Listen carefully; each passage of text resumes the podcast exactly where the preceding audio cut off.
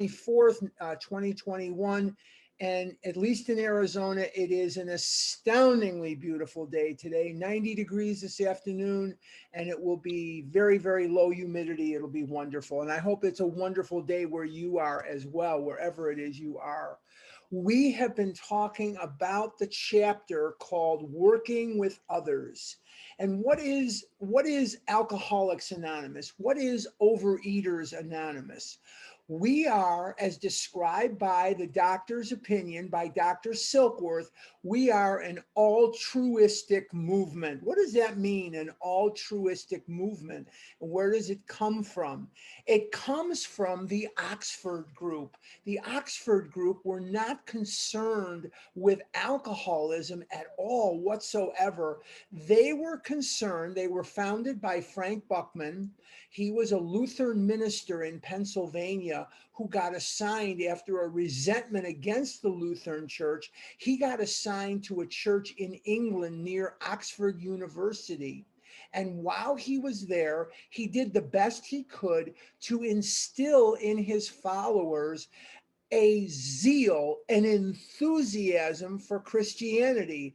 Entheos is where enthusiasm comes from. Entheos is two Greek words means from God. Entheos, from God.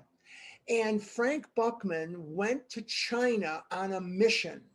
And while he was in China, he discovered people in China who had a zeal, an enthusiasm, if you will, a real enthusiasm for their Christianity that he had been trying for a long time to instill in his followers back in England near Oxford University. And that's how they got their name. They started getting ref- being referred to as the Oxford groupers.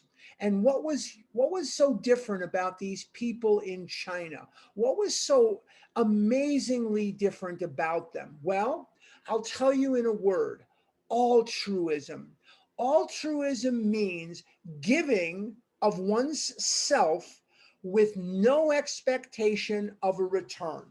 And you see people all the time in Overeaters Anonymous, and I think you see it in other 12 step programs as well, but that's not our concern here, who say, I'm afraid to sponsor, or I don't want to sponsor, or I really don't need to sponsor. I'm just going to pick so and so up for the meeting, or I'm going to, I'm going to be the secretary of the meeting, or I'm going to do the treasury for the meeting. And those are all very, very important pieces of service. And I'm not diminishing them in value in any way, shape, or form but they are not a substitute for sponsorship. This is a 12 step program, not an 11 step program. And the reason that I'm talking about altruism this morning is to remind us that the number one reason why people are afraid to sponsor is because they are scared of the results. They are scared of hurting somebody, of doing something wrong. They are afraid of what people will think of them, or they are afraid of the of the uh, situation with the other person. If they don't recover, it will reflect badly on me. And truthfully speaking, that's not true. I know that these are tough concepts sometimes to deal with, but it's really true. Let's take a look at what a sponsor is for just a minute here, and then we're going to get into the chapter. All a sponsor is, is the source of the source. What does that mean? The source of the source. The sponsor doesn't have to be the source of information. The sponsor just has to know where in the big book the information comes. And if somebody is the source of the source, that just simply means that they know where to get the information they have some familiarity with the program, and we will assume even though it makes an ass out of you and me, we will assume that if you are in a recovered state, that you have some familiarity with the book. So be the source of the source. In other words, take the light and shine it on the book. And whatever happens from there is really between God and this other sponsee, this other person. I am not in any way, shape, or form in the results business. There are 121 people on the line right now. And I would like to think that by you listening to me this morning, that you are going to enter into the Valhalla of recovery, that somehow you will enter into some recovered state. And when you get up in the morning, there'll be Disney background music and birds and that'll help you get dressed and little animals and dancing silverware, if you will, or what have you. But that's really not the case. I'm here, I'm doing what I think is best. I'm going to stick to quoting the big book and taking principles of the book. I'm going to try to be as best I can today the source of the source rather than be the big book. So I'm not concerned with results as much. I want you to recover. I hope you recover. Oh, I pray you recover. But you know, in the final analysis, it's between you and God. And sponsorship is really no different. I've had sponsees lie to me. I, recently, I've had sponsees that went out and ate. I've had sponsees do all kinds of, of things. It's not my um, it's not my job to be the OA police. It's just not my job to be the OA police department, and there is no such thing anyway. So I hope in some small way that this will take some of the pressure off of you. And this is the bottom line to the sponsorship principle. And, and we're going to get into the big book. I know some of us are afraid to sponsor. Be more afraid not to sponsor because you will never get this program by absorbing spiritual information. You will get the program by transmitting spiritual information. And by transmitting spiritual information, you will open up vistas in your own mind of who you are, what you are, and where you can find God and how you can be of maximum service to that God and the people around you, because that's really our purpose. This is a vicious illness. And for those of us who are in recovery or recovered, and the difference between someone who's in recovery or recovered is simply this a person in recovery has not had their spiritual awakening yet, and a person who's recovered has.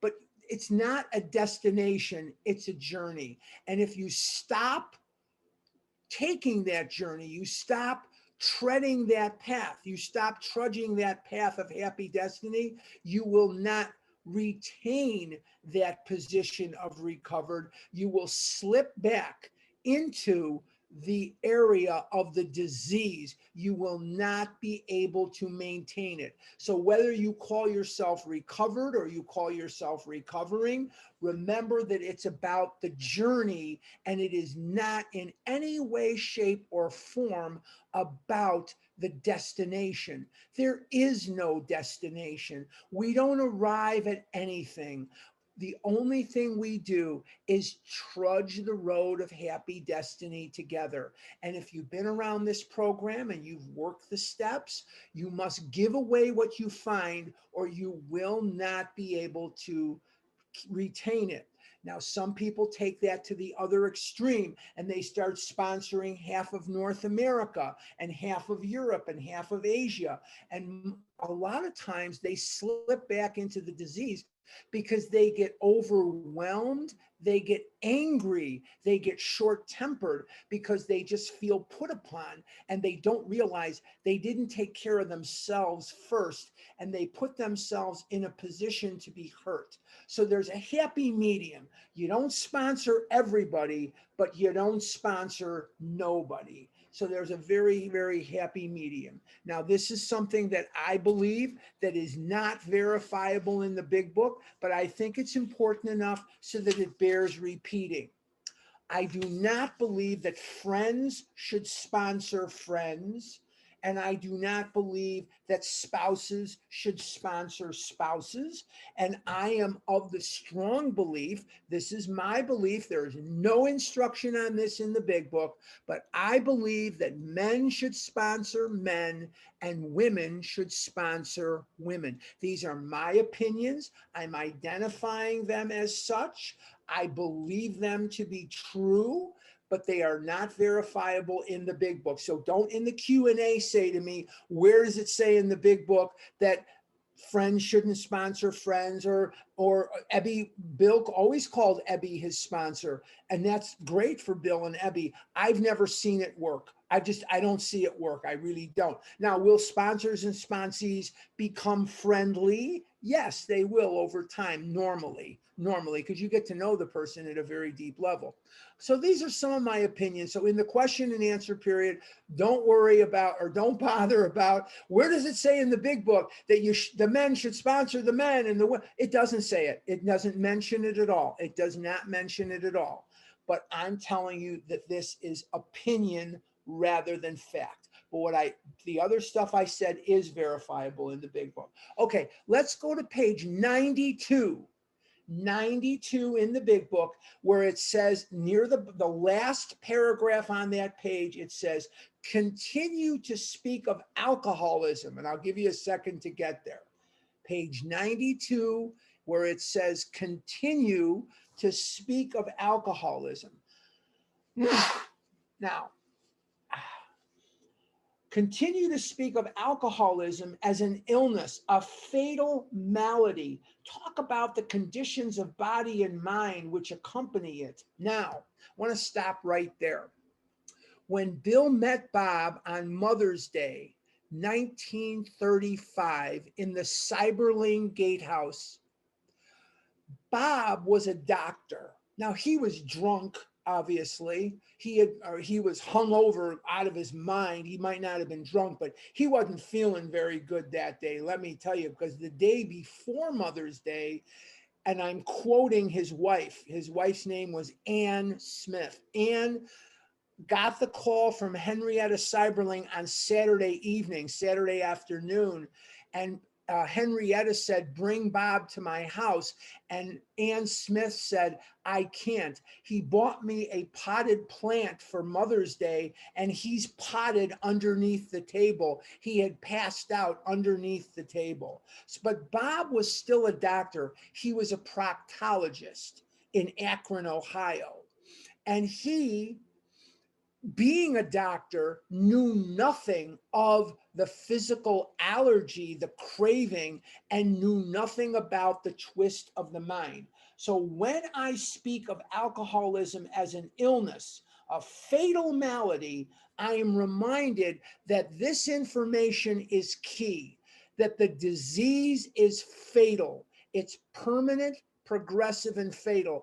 I I have a, a, friend of mine who lives in Oklahoma. He lives in Tulsa, Oklahoma, and he calls it the three P's. Now, fatal doesn't start with a P, but he says permanent, progressive, and fatal. And it's cute when he says it. It's better when he says it than I do. But permanent, progressive, and fatal. But what we also have to remember is getting back to basics what is this illness? It's an illness of the mind, that I have a mind that will seek the effect. What is the effect? The effect is the sense of ease and comfort that comes instantly by eating certain foods. And when I eat these foods, they give me a sense of ease and comfort that comes over me instantly, instantly, and makes me not makes me, but changes my perception of reality. The girl that I want, but I can't have, she's certain to be mine. The house that I'd love to live in, that I'm sure I deserve, is absolutely going to be mine. The the Maserati or the Rolls Royce or the whatever that I'm sure I have to have is absolutely going to be mine through no effort on my part, by the way but that's not reality. That is a that is a a a delusional alternative to reality, but it only lasts a few seconds. But once that food is inside me and it's done what it can do for me, now it's going to boomerang back. I'm using the word boomerang because the guy be, uh, behind me, he fashioned a boomerang as a child. So I like to use that word because I know it would make him smile if he were here. Maybe he is here. Who knows? I think I like to think that he is. But it boomerangs back on me because it also triggers that physical allergy.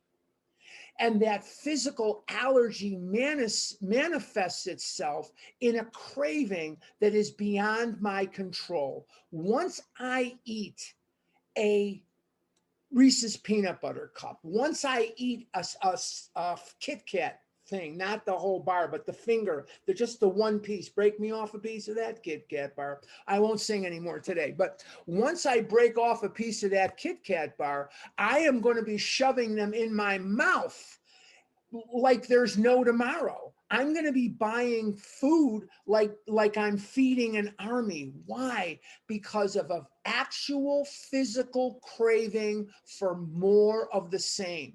And it's very important to give that information to people because a lot of people have this idea that they acquired the disease because of their mother or they acquired the disease because of their ethnicity or their religion or their national origin or the color of their skin or other such reasons. And we repeat these things so often and we get them affirmed by other unknowing people that we have a tendency to start believing them.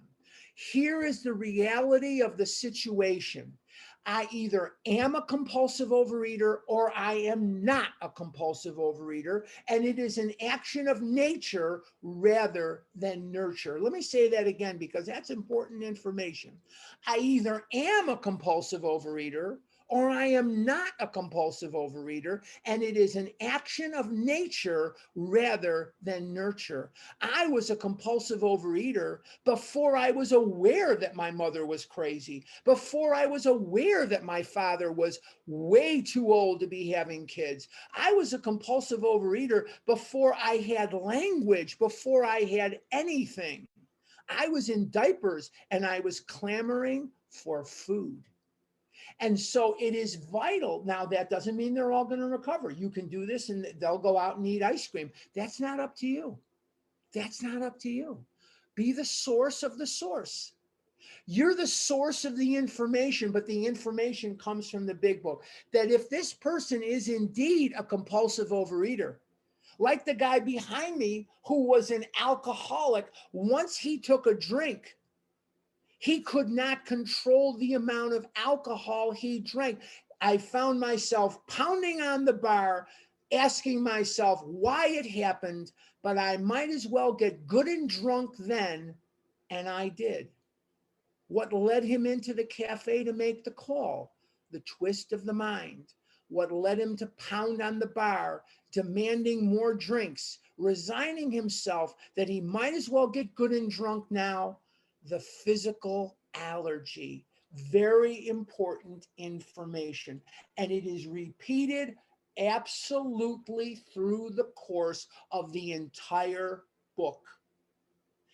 That's why we know it's important because only what was vital gets repeated that many times. We learned of this in the doctor's opinion. We learned of it in Bill's story. We reminded of it in There is a Solution. It's driven home in more about alcoholism.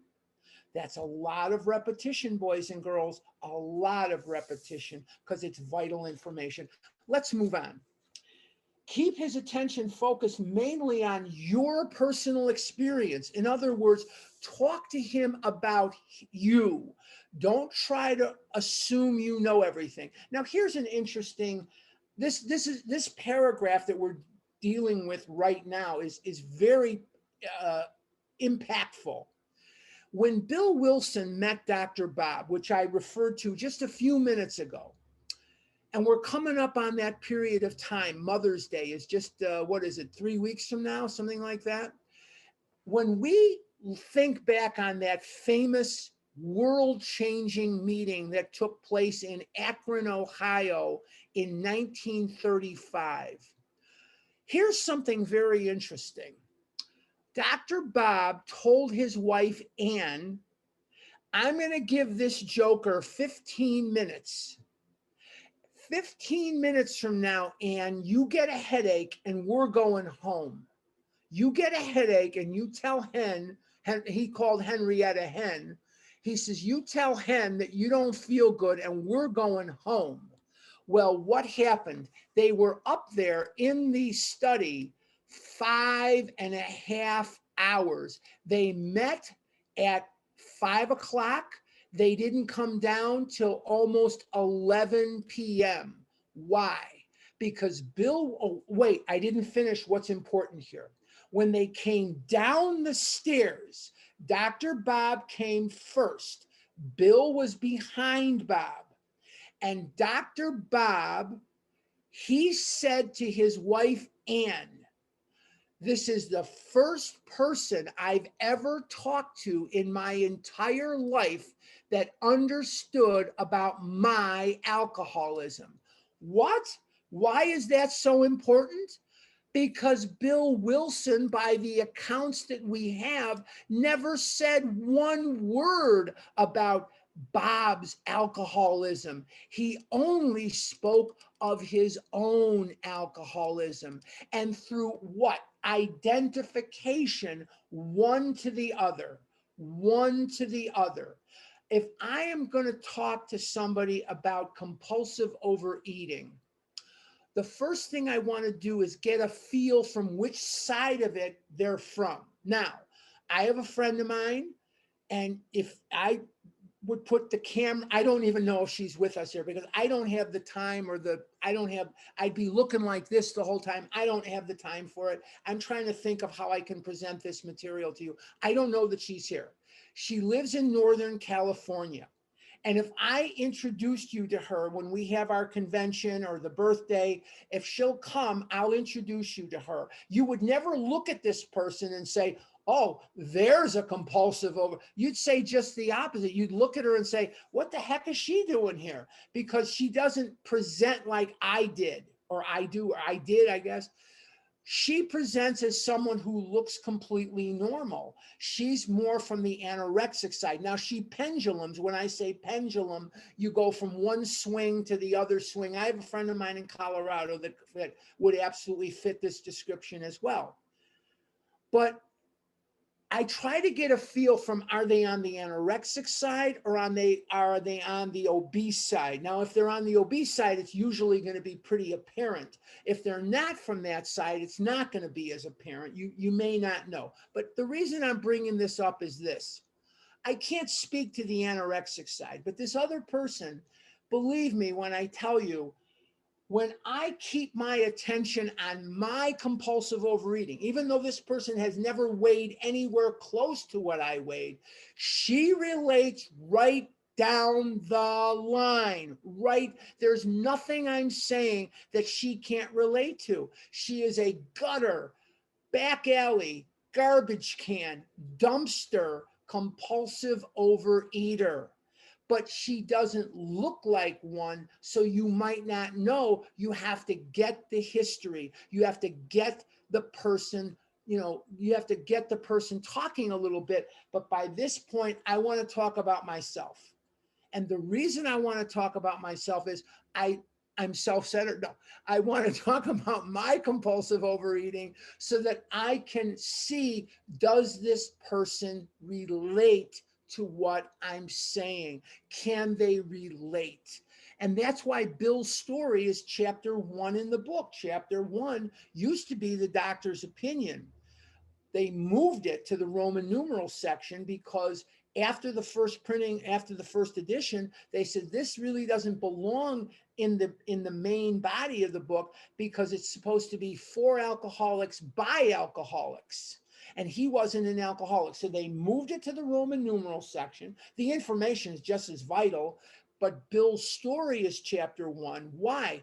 The guy behind me, why is his story in the first first pages so you can identify in do i think the way bill thinks do i eat the, do i eat the way bill drank very very important explain that many are doomed who never realize their predicament and how many of us have cried tears and walked off the cemetery walked out of the hospitals the palliative care centers, the nursing homes. How many of us have been devastated by the people who never realized their predicament and they just kept eating or drinking or drugging or God knows what? And the help was right there. You know, Richard Peabody, he wrote The Common Sense of Drinking, which Bill Wilson used in chapter three more about alcoholism. There's four books that really make up the, the big book. It's the big book takes its its information from, from these four sources by and large. It's the book of James in the New Testament. It's the uh, Sermon on the Mount, Emmett Fox. It is the Common Sense of Drinking by Richard Peabody and the Varieties of Religious Experience by William James. And that's why you have the stories in the back of the big book because of William James. And Peabody published his book, The Common Sense of Drinking, in 1930. In 1936, he died of his own alcoholism. Well, what had already started unbeknownst to him? In 1935, what had begun? Alcoholics Anonymous. And Peabody could have gone. He could have got to New York. He could have gone to, to these meetings he didn't know. He had no idea because he believed in the book, The Common Sense of Drinking. If you want to cure your alcoholism, and yes, he does use that word, change your job, change your habits, change your friends, do different things. And of course, we know that's not going to help you. There are there are changes that need to be made, but those changes alone will not bring about the necessary spiritual awakening that is needed to produce a recovery. Help was right there. And he died of his own alcoholism in 1936. Oh, boys and girls, the saddest words of tongue or pen are these few words it might have been. Oh, but for just knowledge of what was going on in New York and Akron, he might have recovered. Now that we know, wouldn't it be pathetic for us to go the way of Peabody? So if you're struggling, if you're on that struggle bus, if you just can't seem to to get it, quote unquote, get it, if you just don't seem to be able to put some time together, please let us help you. We can't cure you. We can't come to your house and knock the food out of your mouth. We can't do that. But what we can do is we will light the path for you. We will keep it lit for as long as necessary so that you too can trudge that road of happy destiny.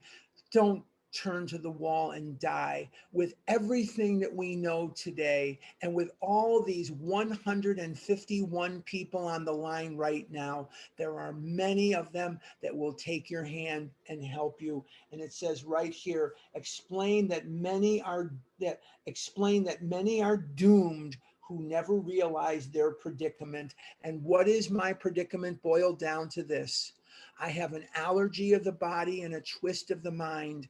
And I don't care how disciplined I am. I don't care how much willpower I have. I don't care how much I know or don't know. I don't care how smart I am or how simple I am. I am not of my own volition powerful enough to overcome this vicious, fatal illness. It is an illness of the mind and an illness of the body, and it checkmates me into death. But what is worse than death is the way that it makes me live. So if you're struggling and I'm talking about sponsorship here and you're sitting here and you're listening and you're watching, but you're thinking sponsorship, good God, I'm just, I can't even put down the ice cream. I can't even put down the food. Let us help you. That's our job. We do it for free, for fun, and for free. We do it because it's part of our program and we cannot recover without you. And the only check that we'll give you, the only bill that we'll give you at the end of the day is all we will ask you to do is please pass on what you've learned. Whatever it is we inculcate you with, whatever it is we do, please pass it on. And that would be your charge back for everything what we're going to do. Okay. Doctors are rightly loath to tell alcoholic patients the whole story unless it will serve some good purpose. Now, I go to the cardiologist every six months, like a clock, because I have a condition called AFib. What is AFib? It's atrial fibrillation of the heart the weight that I carried, plus a lot of the soda pop that I drank, and a lot of the artificial sweeteners, and a lot of the chemicals that I ingested in my life, screwed up the electrical section of my heart. Your heart beats, and mine beats, mine has some rhythm but mine is not a healthy rhythm. Mine, so I have to take medication to thin my blood so I don't stroke out. But I have to go to the cardiologist every six months. And every time I go, I go into the locker of the North Scottsdale Fellowship Club and I grab some OA literature and I bring it with me and I leave it in the waiting room. And hopefully there are some people in there that have benefited from it. I don't really give a darn whether they benefit or not. I benefit from it because on the way home from the cardiologist, I have no desire to compulsively overeat. But I leave the literature, and my cardiologist is a wonderful guy. And he looks at me and we'll get into our little conversation. And he says, Did you bring the stuff from your group? And I said, Yes. And he laughs and he thinks it's the funniest thing in the world because he believes that this is a hopeless condition. He's a doctor, he is a cardiologist, he's a very nice man. And he asked me, in his office. He says, Is this true? You weighed 679 pounds? I said, Yes. And I said, That wasn't as heavy as I was to get. He says, Is this true? You weighed 513? Is this true? You weighed 591?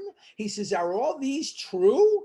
I said, Yes, they're true. And he says, The statistical probability or possibility of someone losing that amount of weight and keeping it off are zero zero. The medical profession has no confidence in anyone's ability to really lose the weight and keep it off. They just don't. And why don't they? Because they don't see it happening.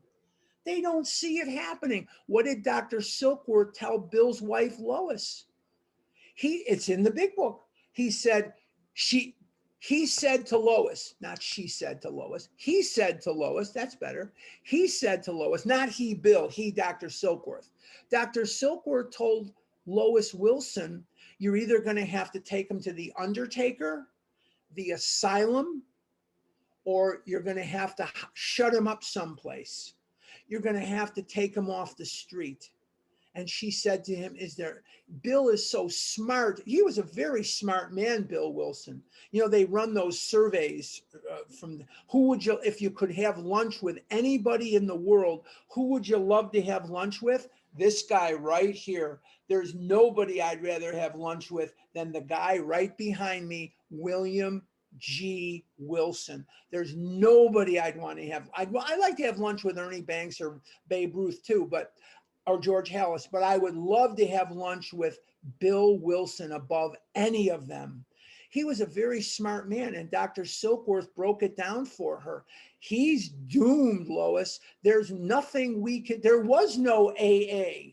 They had a treatment center at Bellevue. They had the treatment center at the Towns Hospital. Towns was considered better. One of the reasons was the um, belladonna treatment that Charlie Towns had developed, and it was more a little more respected. They had a treatment center at Bellevue in New York, but there was nothing anybody could do for Bill Wilson. Let's continue. So that's why medical professionals have such a low opinion of us. They just don't see recovery. They just don't see it. Let's continue. The doctors are rightly loath to tell patients the whole story unless it will serve some good purpose. Here's the good purpose to it it can save lives. But you may talk to him about the hopelessness of alcoholism because you offer a solution. You offer a solution. And what is the solution? Is it your charm? No. Is it your personality? No. Is it your good looks? No. What is your solution? Your solution is the 12 steps of Alcoholics Anonymous or Overeaters Anonymous. Your solution is a spiritual solution. What is so special about a spiritual solution? It is the last house on the block, but it is the only thing that is remotely effective at fending off the ravages of this disease. This disease doesn't care that your children are crying because mommy is eating so much. Your disease doesn't care that your husband or your wife or your girlfriend or your boyfriend or your friends or your coworkers are scared to death of you because you're getting so heavy or you're getting so thin. This disease doesn't care that it isolates you. What does an abuser do? An abuser isolates the victim. They take the victim out of the realm of contact with friends and family, and then they go to town on their abuse. That's what this disease does. It is a disastrous terrorist and an abuser. You have a solution. The solution is in the steps. The solution is a spiritual awakening as the result of the steps, so that the urge to eat is simply not there. So that I do not have the buildup of fear and anger and, and uh, the guilt and the shame of dishonesty I do not have this emotional buildup so that my brain already feels better and it does not send me into the arms of a Kit Kat bar. Percy, My disease is in check. It is not cured. It is not anything. My disease is in check, but it is only as in check as my daily spiritual condition.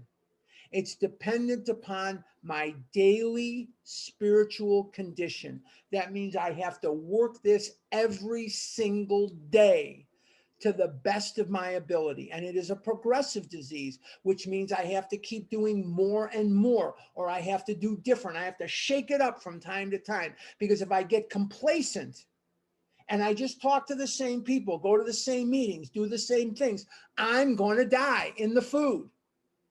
That's what this paragraph is, is, is reminding me of to remind the new person. It's very, very important. The solution is the spiritual awakening as the result of the steps. You will soon have your friend admitting he has many, if not all, of the traits of the alcoholic. What are the traits of an alcoholic? That once I start, I can't stop. That once I stop, I can't stay stopped chapter three is not about Jim, a man of 30, Jim, Fred, and the jaywalker that were drunk and couldn't get sober. It's about man of 30, Jim, the jaywalker, and Fred that were sober. Sober for years. Man of 30 was sober 25 years, not a drop. He went right back into the disease and was dead within four years. Can they relate to that? If his own doctor is willing to tell him that he is alcoholic, so much the better. Most doctors don't use terminology that I've run into I- maybe you've run into them. Please don't attack me later on this. The doctors that I have run into do not use the terminology compulsive overeater. They tell me I or others are morbidly obese or extreme morbid obesity. I was categorized as extreme, hideous, morbid obesity. One doctor in a hospital in Skokie, Illinois, when I was 513 pounds, when they wrote on my chart the weight, he wrote, uh, it, my friend showed it to me when they came to visit me. He wrote 513 pounds. And then underneath, he wrote, This is not a mistake. This man is huge. Even though your protege, your protege, it may not have entirely admitted his condition, he has become very curious to know how you got well. Now, here is something that you can use to your advantage, sort of like emotional jujitsu. Evoke their curiosity a little bit, but I don't feel that way. I don't feel the need to go out and eat Kentucky Fried Chicken because I'm bored. I don't go out and feel the need to go to the House of Pies because I had a bad day. I don't feel the need to do those things anymore. I use little words like, thank God I don't have to do that anymore. It is by the grace of God in this wonderful program that I haven't done that in 22 years. And this should hopefully evoke some of their curiosity. It's not really 15 minutes before the hour, is it? Oh my God. Okay, sorry. Um, yikes okay it's it's it, that should evoke their curiosity. And remember talk about you. All right now he has become very curious to know how you got well. Let him ask you that question. Let him ask you what did you do what's the what's one of the questions we hear all the time? I'll get it tomorrow. I'm doing special edition on vision. I'm going to get two questions tomorrow. You can bet your life on it. What's the difference between recovered and recovering? And the other question i'm going to get is what's your food plan which i won't take but the other question that I'm going to get is if X equals seven, no, not that one. I will get the question of what is it that you do daily? What tell me about your daily spiritual practices? That question comes up every week, whether they're talking about bowling pins or spider webs. What is your daily spiritual action? Let him ask you that question if he will. Now, this is in, Ital- in uh, this is in italics. There you go. I knew I'd get it out eventually. All right. Tell him exactly what happened to you. What happened to me? Well, I won't go into the whole story right now. I got slaughtered by this disease. Every dream I ever dreamed, everything I ever aspired to was sullied and muddied and destroyed by the food by my morbid obese condition. Everything I ever wanted in life was spoiled by this disease. I was made an object of ridicule. I am a survivor. I am a survival survivor of humiliation beyond humiliation. I have broken furniture. I have been stuck in cars. I have been unable in the in the country's second largest city, Chicago, Illinois, at the time. I have been now we're number three, but I have been unable to buy pants that I didn't have to take to a tailor. I missed out on everything.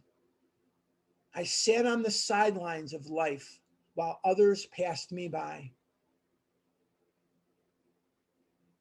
That's what happened to me. I had a disease that I couldn't cure, I didn't cause, and I can't control. And then one day, somebody gave me a hand to hold. And one day, somebody gave me a book. And one day, somebody took me through the book. And one day, I put together one day. And after one day, I put together two days. And now I have 22 years of blissful abstinence. Do I sometimes think thoughts I shouldn't think? Yes. Do I sometimes do things I shouldn't do? Yes. Do I sometimes get jealous or get full of self pity? Yes. But I haven't found it necessary to compulsively overeat in 22 years. And I have been thrilled by the process. The chains of this disease, the shackles of this disease are too light to be felt until they are too heavy to be overcome by self. What is it in a human being that calls one to destroy themselves? What song does the brain hear? What song does the ego hear that makes one eat food against their will that they know will destroy them and kill their dreams and kill their lives and affect negatively those around them? It is only by the grace of God and the fellowship of this program that I don't hear that song anymore. There is something at work in a human heart which could hardly be accomplished by years of self discipline. This is the only place that I can go. There is a place. Oh, Virginia, yes, there is. Yes, Virginia, there is a Santa Claus. And yes, Virginia, there is a place, and it's called Overeaters Anonymous. Look around you. Look around at the 155 people on the Zoom call right now. Many of them are fresh faced and glowing not because of discipline and not because of willpower and not because they can stick to a food plan. But, and that's important. Please don't come away and say, Harlan said we don't have to stick to a food plan. I never said that. But there's much more to it than that. There is a place we can go where recovery is indeed possible if you're willing to do the work, there is something here in a human heart which has done the impossible, which would have been out of reach by years and years and years of self discipline. And the place is called Overeaters Anonymous. Stress the spiritual feature freely. I am not going to hide the fact after the first minute or two that God did for me what I could not do for myself. And it is not the God of Israel necessarily, although it can be. It is not the God of the Catholics or the Protestants or the Muslims or the Buddhists or whatever it is you choose to believe in. Those are fine things. It is the God of the spiritual realm. The God of Israel is a wonderful God. The God of the Christians is a wonderful God. I'm not knocking that. I have to have my own God. And I stress the spiritual feature freely. Look at me. Now, I still have bubby arms and I still have a double chin. And I still, you know, I wish I could afford the, you know, zillion dollars of plastic surgery that would you know, that they would have to carve me up like a turkey. But the bottom line is I can walk, I can talk, I can function, and I don't get, I don't break furniture anymore. If the man be agnostic or atheist, make it emphatic that he does not have to agree with your conception of God. He can choose any conception he likes provided it makes sense to him. The main thing is that he be willing to believe in a power greater than himself and that he live by spiritual principles. there's only one requirement for God, and that it be more powerful than I, more powerful than I. And it has to be something beyond me. There are, as it is Saturday, there are rabbis and priests and ministers and imams and and there are there are all manner of deacons and, and lay therapists, and there are philosophers and historians and authors and musicians. And there are many, many millions of people that will while away the hours today trying to think of what God is and what God is not.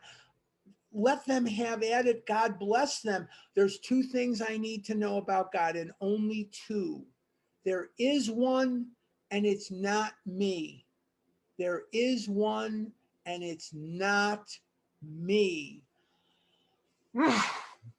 when dealing with such a person, you had better use everyday language to describe spiritual principles. What are the spiritual principles? The steps. There is no use arousing any prejudice he may have against certain theological terms and conceptions about which he may already be confused don't raise such issues no matter what your own convictions are. And I think that there are many people, most people. What does he write about Bill Wilson in his story? How he struggles with this idea of a God based solution. He struggles with it because he is looking for something more scientific, more mathematical, more practical. And here sat across the kitchen table and he shouted great tidings. Never mind the musty past. Never mind the burning bush and the Cubs winning the World Series and the splitting of the Red Sea. Forget that. That's that's ancient history. Ebby Thatcher was a drunk a, an absolute bottom of the barrel alcoholic and he was sober. It took all argument away from Bill. Here sat a miracle directly across the kitchen table. He shouted great tidings. Would I have it? Of course I would. And you can be that, Ebby. You can be that person to the suffering there are people out there that are not living their lives, especially now with what's going on in the world over the last 13, 14 months. Drug addiction, alcoholism, food addiction, gambling addiction, domestic violence its through the ceiling. It's through the ceiling what's going on now with relapses I love my weekday meetings. Oh, we have such fun Sunday, Monday, Tuesday, Wednesday, Thursday. We start at 6 Pacific Sunday. We start at 5:30 Pacific Monday through Thursday and we have a ball. We have an absolute ball and we recover and we cover we do the big book and it's wonderful. You're welcome to join us. it's the same back channel that you tuned into tonight and we have an uproariously good time and we recover. But you know what I notice? There's a lot of people that came to my face to face meetings. They don't come. They're not here. I'm sorry. I wish that weren't the case but you have an opportunity to make a difference in the lives of people that are struggling, in the lives of people that are suffering. We're not going to finish this chapter today. We're not going to finish this chapter even in the next few weeks. This chapter is going to take a while. It's long and it's detailed, and there's a lot here to talk about. But one of the things that we are going to drive home through repetition is the fact that you have that responsibility to try. Give it a shot, make a difference. To the world, you're a person. To a person who's had every pay and way imaginable and they've been to every place you can go to to try to get to the bottom of this disease, You can be the world. You can light them up and you can give them something that nobody else could give them. You can give them hope. You can give them yourself. You can be Ebby to the people that cross your path. You can be Bill Wilson. You can be Dr. Bob and Roseanne. All those people are dead and buried. I've been to Bill's grave. I've been to Dr. Bob's grave. They're dead and buried, but you're here. The reason that you survived so far is so you can give back, is so you can tell others. So at the end of a novel called Moby Dick, it's he says, I alone survived so that I may tell thee.